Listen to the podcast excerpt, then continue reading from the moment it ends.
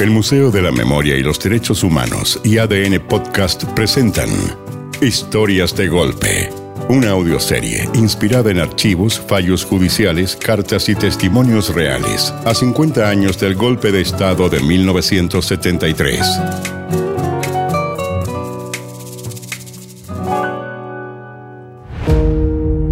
El capítulo de hoy: Mátame de frente.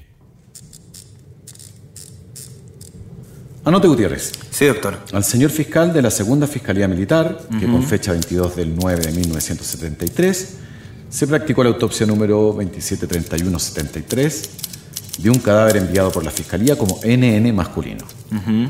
Según antecedentes, el occiso fue trasladado desde Mapocho, Puente Bulnes, hasta este instituto. Cadáver de sexo masculino, que ya se vestió con la ropa sucia, con sangre y tierra. Rigidez marcada, livideces muy pálidas en el dorso. En el hombro izquierdo hay una entrada de proyectil.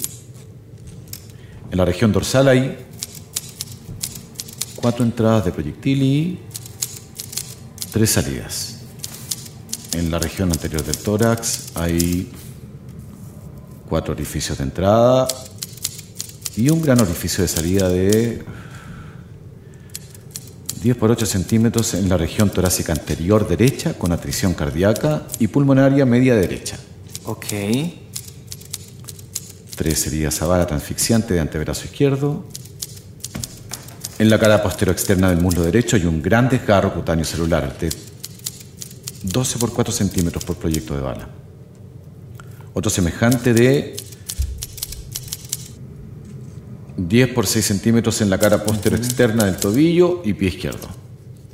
Hay varias lesiones apergaminadas en la cara. Conclusiones: la causa de la muerte son múltiples heridas a bala. ¿Un fusilamiento? Eso no lo podemos determinar a ciencia cierta con la pura autopsia nomás. Pero doctor, múltiples heridas a bala. O sea, ¿lo fusilaron? No me quiero meter en atados, Gutiérrez. Ponga múltiples heridas a bala nomás. Como diga. Anote. Cadáver de sexo masculino que mide ciento setenta y uno centímetros y pesa setenta y cuatro kilogramos. Uh-huh. Posteriormente identificado como el sacerdote español Joan Alsina Hurtos. ¿Un sacerdote, dijo? ¿Un curita?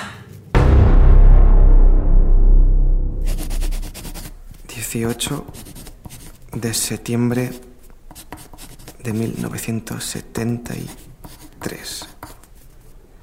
Papá, esta carta te la escribo desde el hospital. Perdóname si a veces sueno incoherente. Es que las ideas en estas circunstancias no salen con claridad. Me hace falta conexión interna. No sé quién soy, ni de dónde vengo, ni por qué camino voy. Llegaré a casa. Uno me mira, otro me puede arrestar. Ganas de esconderse. Es depender de una clave, de una voluntad, una intuición, una confesión arrancada. Sudor, frío, caliente. ¿Quién está tras el fono? ¿Quién llama a la puerta hasta ahora? No saber lo que haré, sino lo que me harán. Y lo más doloroso, ¿por qué? Esto es la inseguridad en el miedo, papá. Y ahora entiendo a Ramón cuando nos habla de la lucha contra el miedo. Y siguen los disparos, de noche sobre todo. ¿Quién contra quién? Pueblo, pueblo, pueblo de un lado y de otro. Ellos o están muertos, o huyen, o están arriba. Son estrategias, son bandos, son declaraciones. Y el pueblo yace dormido o muerto. Es la impotencia, papá, la sangre que hierve, las palabras que no salen. Y pensar que las palabras y los hechos están condenados al polvo, condenados a la carne y a la sangre trozada y masacrada. El equilibrio, papá, solo sirve en tiempo de paz. La verdad es clandestina, porque es el verbo hecho carne. Vamos de acá para allá como ovejas llevadas al matadero. En tus manos, encomiendo mis padres. ¡Padre! ¡Padre! Le dije que se tenía que esconder. Llegaron los milicos al hospital.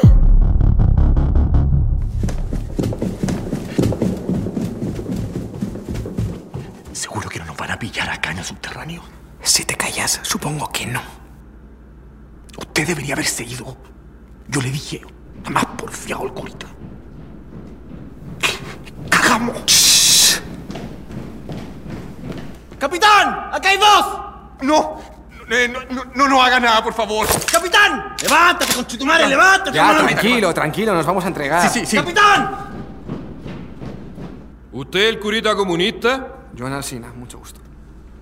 ¡Ah!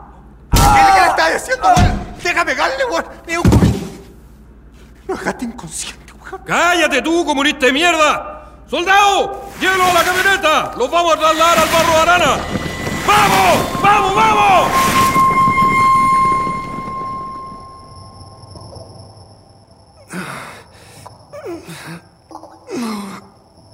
¿Entendéis lo que significa ahora el cuerpo de Cristo? Si nosotros nos hundimos, es algo de vuestra esperanza que se hunde. Si de las cenizas resurgimos de nuevo a la vida, es algo que nace de nosotros.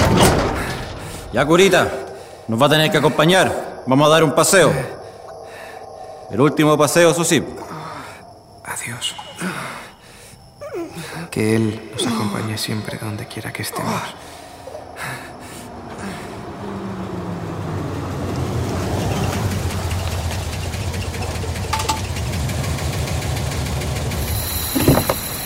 Ya, curita, bájese. Vamos al puente, venga. Venga, acérquese que le voy a poner la venda. No. No, por favor. ¿Cómo? No me ponga la venda. Pero, ¿estás seguro? Sí. Mátame de frente. Porque quiero verte para darte el perdón. ¿Qué pasa, Bañado? Lo voy a hacer con la metralleta mejor, capitán. Más rápido. Hágalo como quiera, pero hágalo de una vez. ¡Padre! Padre, perdónalos.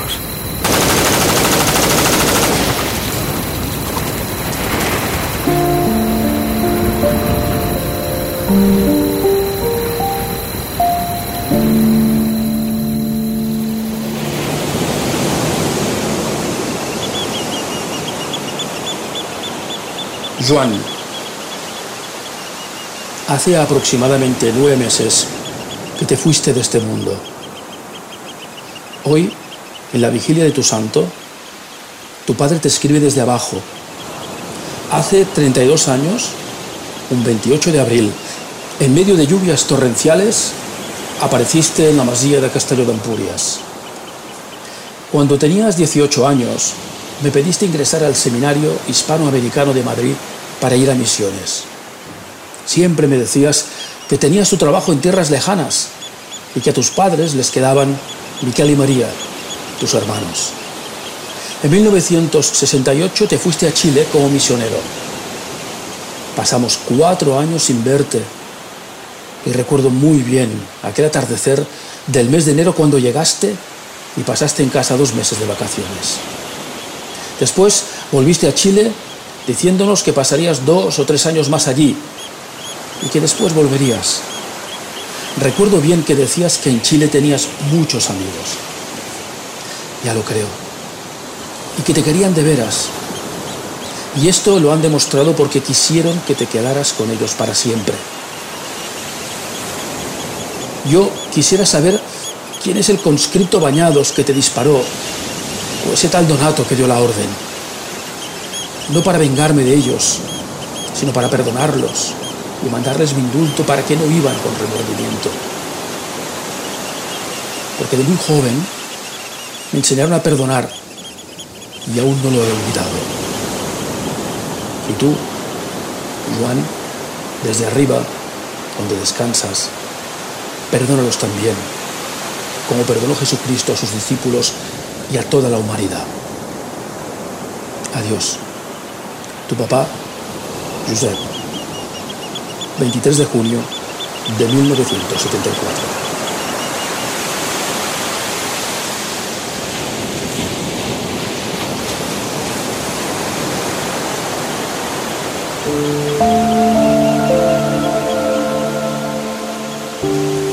Recién en el año dos mil cinco, el caso del sacerdote español recibió un fallo. Sus verdugos directos, el ex conscripto Nelson Bañados y el coronel Mario Carabes, ya habían fallecido, por lo que no recibieron condena. Sin embargo, el jefe del Regimiento de Infantería número tres, Yungay, el coronel Donato López Almarza, fue condenado a la pena de cinco años como autor del delito de homicidio calificado.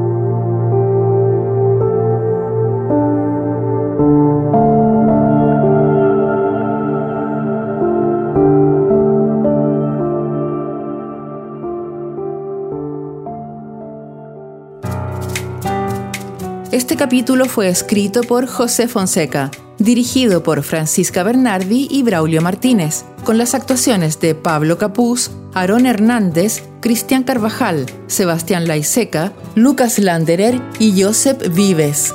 Edición de sonido, Carlos Pol González. Música original, Camilo Salinas y Pablo Ilavaca. Producción, Oscar Bustamante.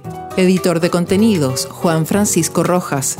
Producción ejecutiva e idea original, María Fernanda García. Producción ejecutiva, Isabel Tolosa.